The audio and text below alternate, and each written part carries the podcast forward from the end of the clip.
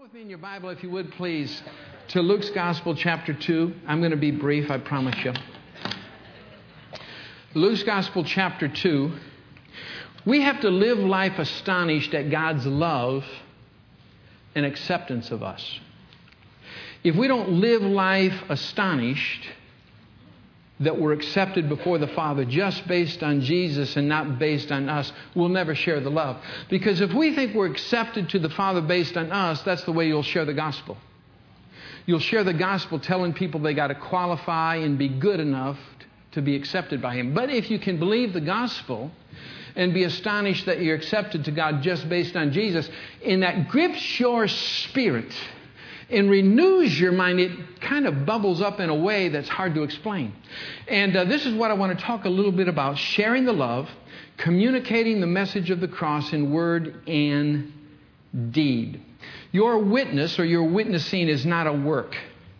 It's not something you have to put on to try to convince anybody, but it's something that's a natural overflow of what you've received and continue to receive and continue to believe concerning the truth of God's love for you. And that's what I want to try to explain from the little simple text that we have, because I'm going to tell the story about when God chose to announce the coming of Jesus, the Lamb of God who was going to take away the sin of the world, the one who's going to pre-approve the human race before the Father, the one who said, "I'm going to go away." And He speaks of that the night before He was betrayed and went to the cross. He said, "I'm going to go to prepare a place for you in the Father. And when I come again," in the risenness or resurrection of Jesus, it's validated that you have a place secure in the Father through the work of one.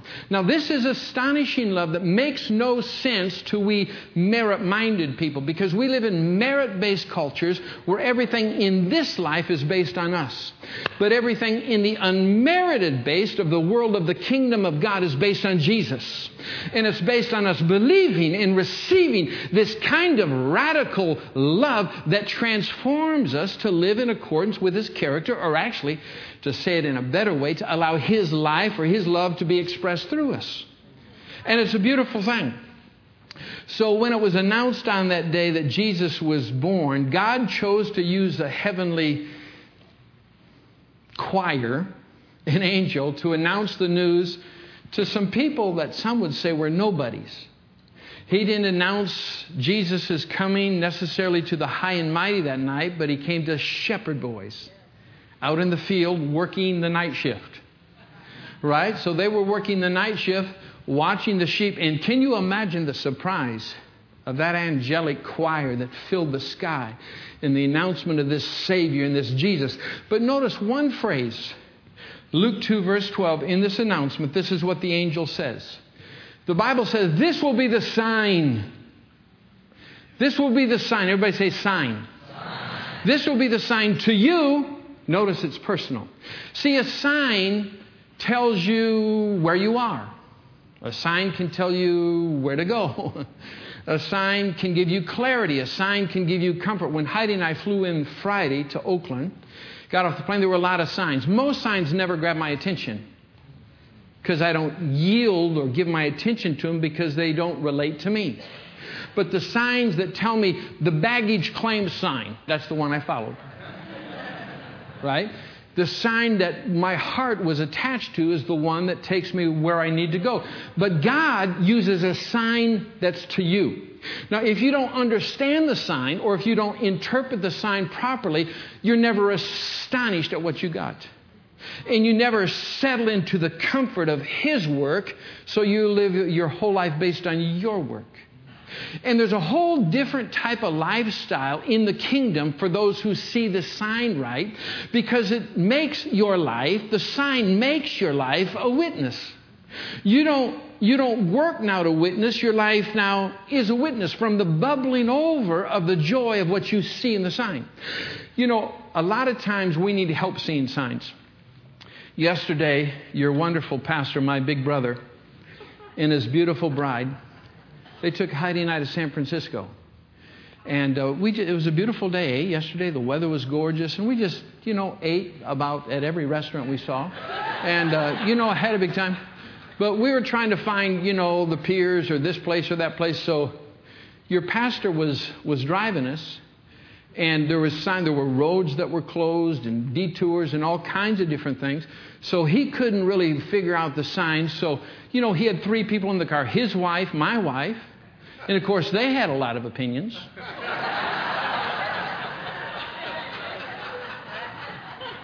And so nobody could really discern the signs. So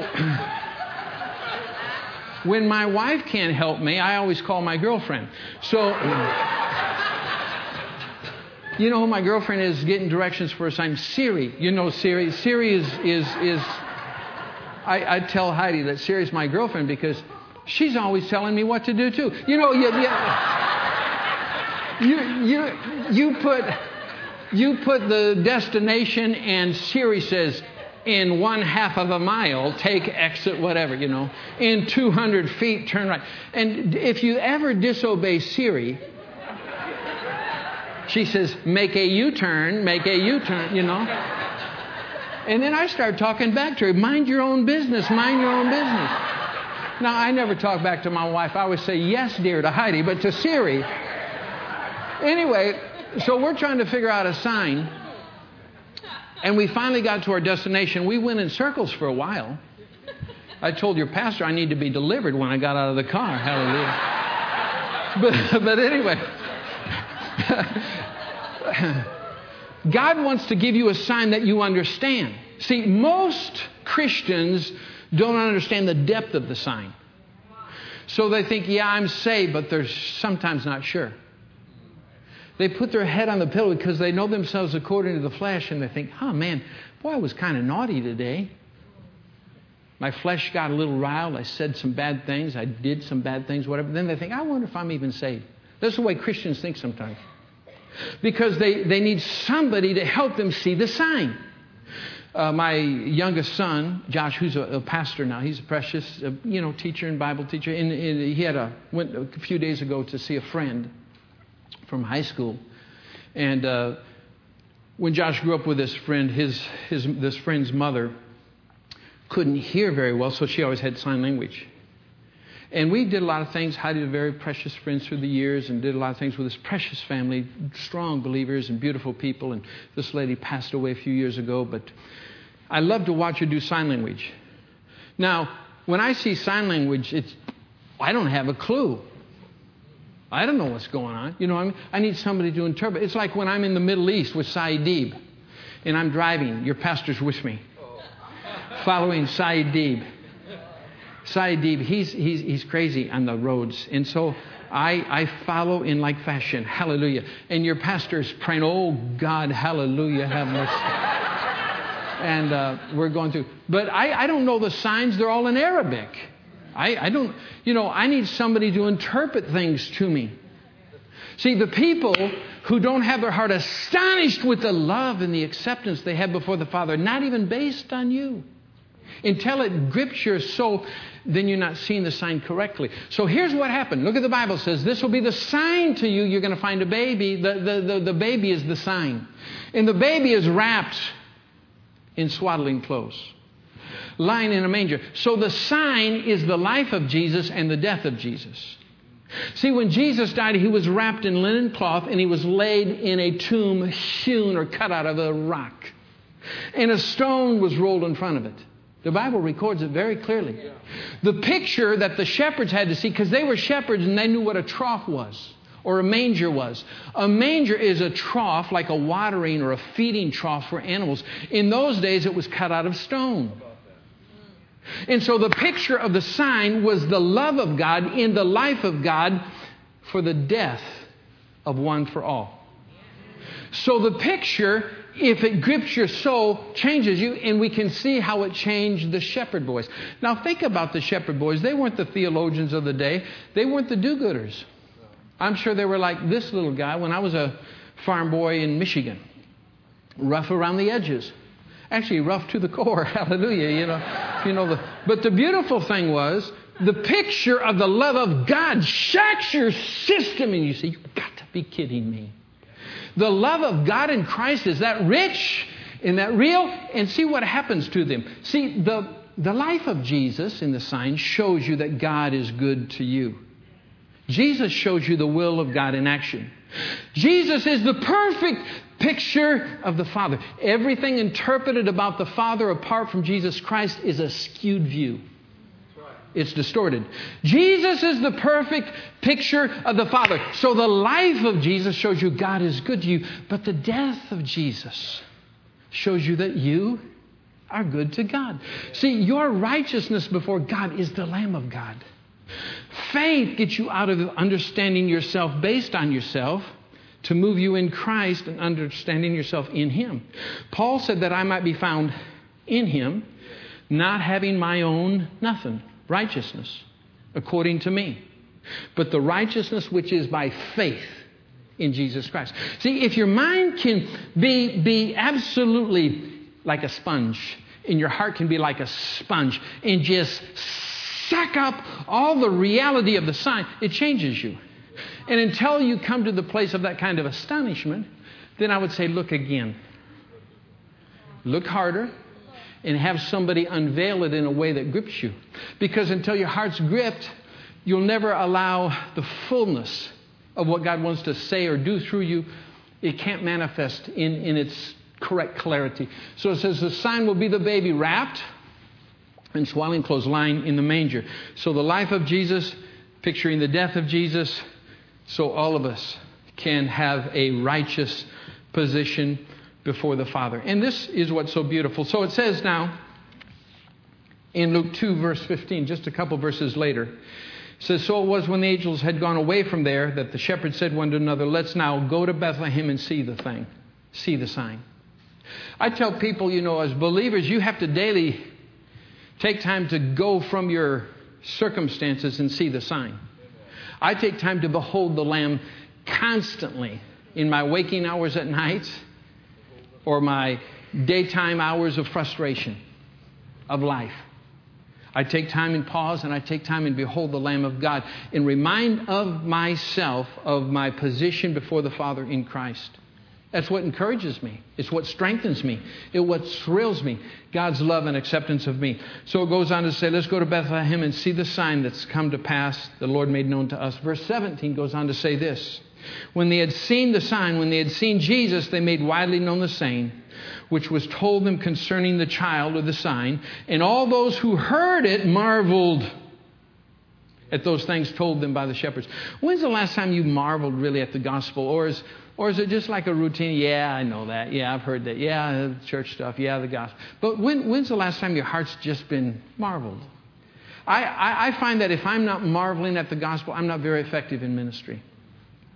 In fact, I'm not very effective sharing the gospel if I'm not marveling at the beauty of what God has done for me in Christ. So I take time more than anything else to be astonished. There's a mystery of God in Christ that is unexplainable. And that's what's beautiful about the unending beauty of God's love in Christ.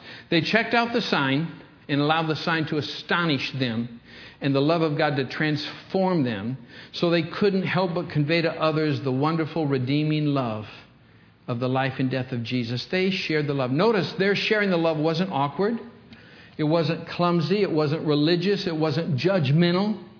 It wasn't fake, but it was real. It was authentic. It was joyous. And it had transforming results because the people they shared it to absolutely marveled. They were astonished at what they heard. Here's some little thoughts real quick that I want to share with you of what you can do to process the beauty of the sign of Jesus' life and death and how it will affect you and really how it equips you to share the love as an overflow. I used to, in the old days, early days of ministry, and even before I went into ministry, I had to psych myself up. I put myself on this plan that I had to witness to so many people. I had to do this. But my form of witnessing was always to tell people that they're going to hell and that they're sinners. And I would tell them they're going to hell before I really knew them. You know what I mean? And because that was my methodology, and it was done probably from a good heart. But you know how many people really liked my approach to them? None. It was always kind of uncomfortable. So I had to eventually psych myself up to do this thing. You know what I mean? Like, okay, let's see who we can abuse today and hopefully we can win one. You know what I mean? and tell them what losers. And so God had to work with me over time to present the gospel like the shepherds. Now, these shepherds weren't well trained in Scripture. But every one who saw them marveled. The Bible says they were astonished at the sign. See, the gospel has to astonish us. Here's some simple reflections or thought about the process. Number one, they experienced astounding grace. Do you know, Jesus is the grace of God. And when I use the term grace, I'm talking about just simply one thing. The unmerited favor of the Father toward you that you find only in Christ. Jesus is the grace of God. And they were astounded with the grace of God. John 1:17 says this, for the law, that's the first covenant, was given through Moses. That was one that you had to really qualify to do, to be blessed based on your effort in doing. And it was a rough road. But Jesus came and established a new covenant based on the promise of himself. And it says, but grace and truth came through Jesus Christ. So they were astounded at it. I looked astounding up in the dictionary. It means to be overwhelmed with amazement. Let me ask you, in the last 7 days, when have you been overwhelmed with amazement about your position before the Father? I mean, does it ever grip you, or is it just not part of your thinking?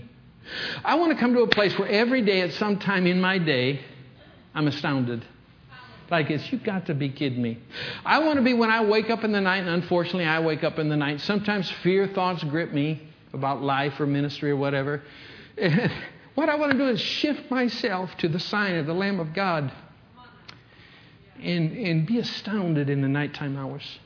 I want to be astonished that I'm so loved and accepted, and it's all because of the Lamb of God who has come to show me in his life that God is good to me, and to show me in his death that I am good to God. It's the most beautiful thing.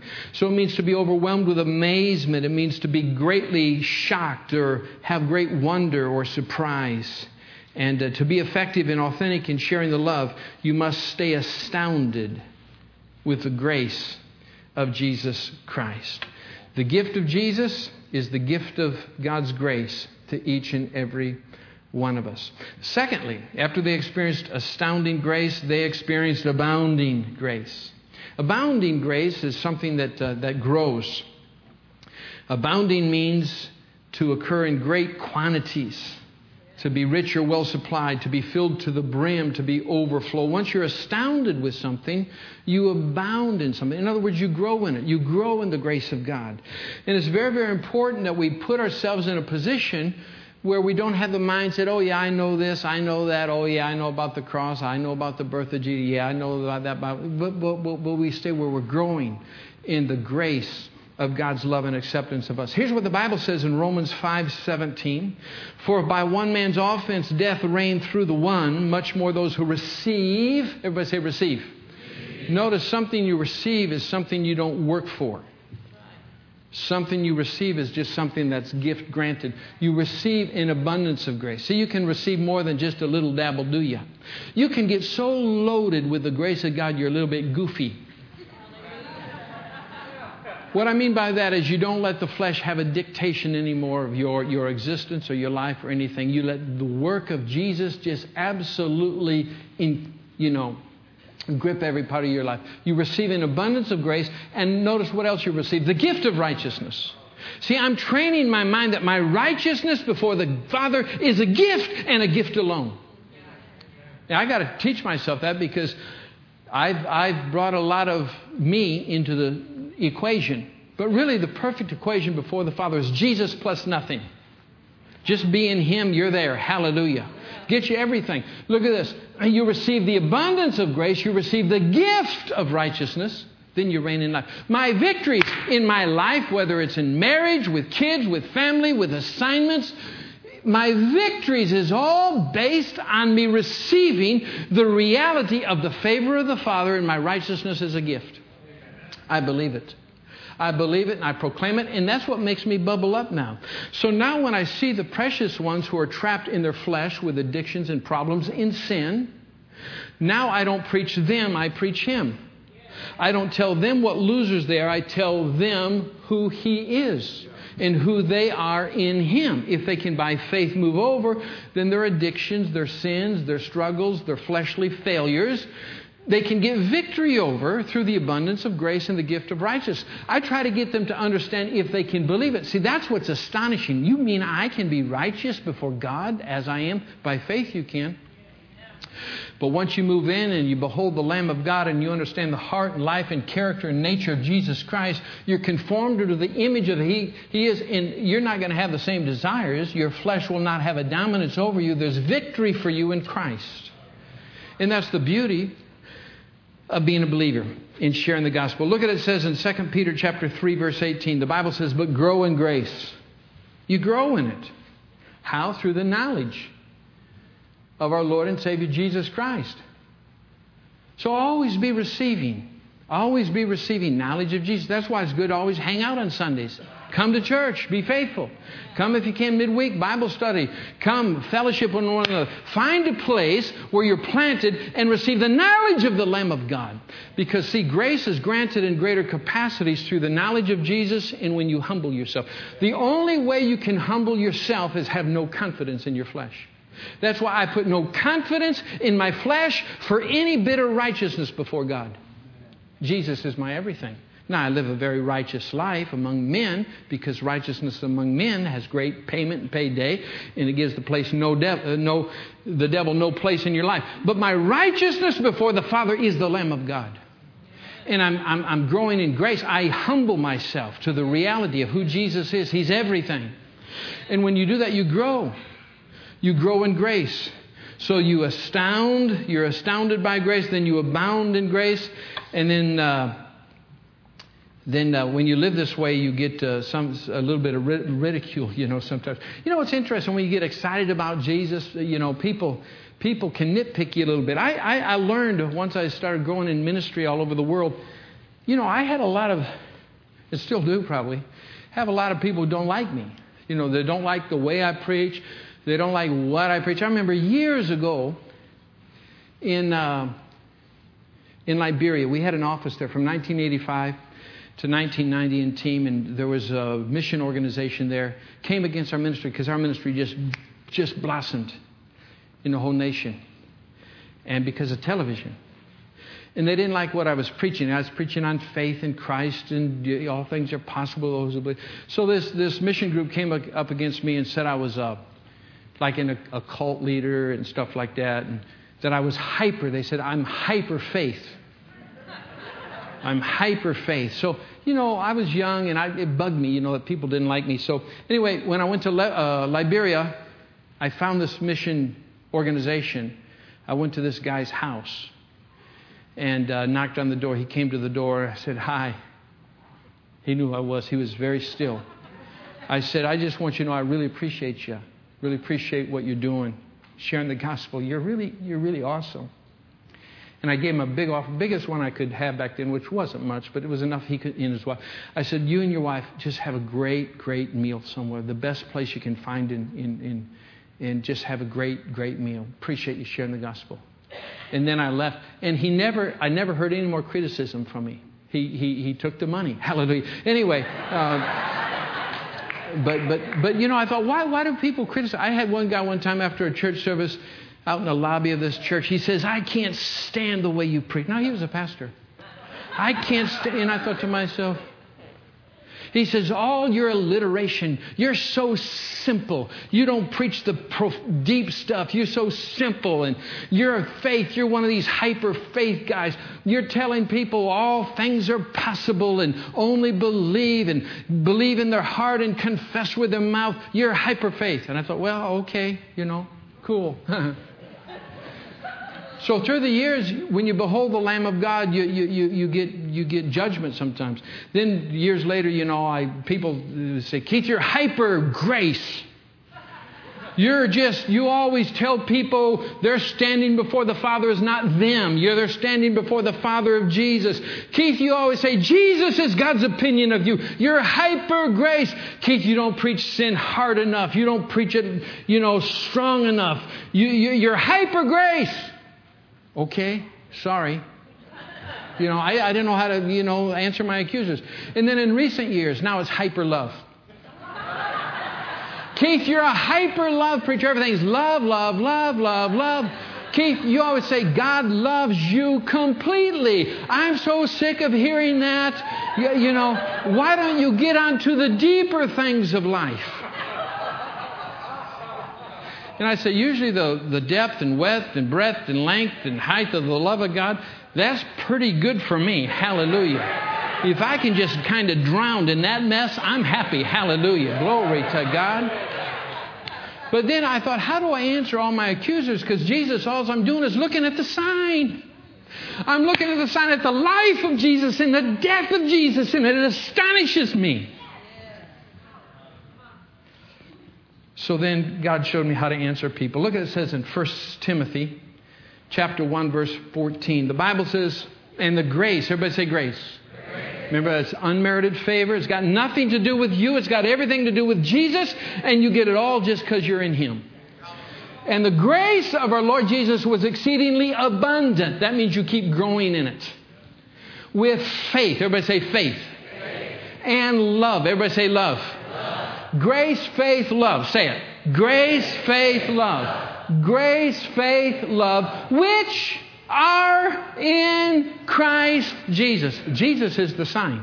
And if you can absolutely just be as goofy as a shepherd boy and get loaded with the sign of God, you know what you're going to get loaded with? You're going to get loaded with the faith of God. You're going to get loaded with the grace of God. You're going to get loaded with the love of God. Because in Christ Jesus, you get the faith of God, the grace of God, and the love of God. You get it all. I'm hyper Jesus. Hallelujah. Glory to God. More and more of Jesus. More and more of what He's done. And whoever says whatever they say, hallelujah. I'm going to love them and tell them who they are in Christ. Number three, real quick. After astounding grace and abounding grace, they experience resounding grace. In other words, it broadcasts from you. You know, the Bible says that God is in you, crying through you. Be reconciled. That's what the Bible teaches. You don't even have to work on it yourself. You don't need a preacher's voice. You don't need nothing but you. And you let what's bubbling over you say something, because it'll speak of the Lamb. It'll speak of the Lamb of God. Resounding grace. That means making an echoing sound, a resounding sound. To utter loudly, impressively thorough, complete. Sometimes, recently I went to a Rose Bowl game about 2 years ago. It was like a national championship game or something. And my cousin came to California. He invited me to go, my son and another guy. And four of us were there. We park in Pasadena. There's these long lines you go through to get to the bus that hauls you to the Rose Bowl. So we're in these lines, and as you get on the bus, there's this group of people preaching the gospel. But, you know, the gospel wasn't the sign that astonished. The gospel was what's wrong with you. So everything... We're all going to hell, you know, and we're all sinners, and we all looked at somebody wrong, and we all had something, you know, and it was all qualifying to be, you know, the whole feeling of the whole environment was like, yikes, you know. And so we all run through this whole thing. And I said to my son, Josh, I said, Josh, is this how I preach the gospel? Is this how you preach the gospel? He said, no, Dad, we unveil the love of the Lamb. We tell people who they are in Christ, that they don't qualify, that they're pre-approved. And this is what the shepherds did. They talked about the life and the death of Jesus. And everybody marveled. Listen, if you're not marveling at the gospel you believe, maybe you need to see the sign more clearly. If you're not marveling that you're standing before the Father, even in the frailty of your flesh, you need to see the gospel clear. Because the gospel of Jesus Christ is about what He has done on your behalf that absolutely grants you the gift of faith, the gift of love, the gift of grace, the gift of righteousness, everything you need in Him. And this is the good news. Their lives were telling the story of Jesus, announcing to people their reconciled innocence. Praise the Lord. I preached way too long. Did you have a good time today? Give the Lord a shout of praise. Can you do that? Hallelujah.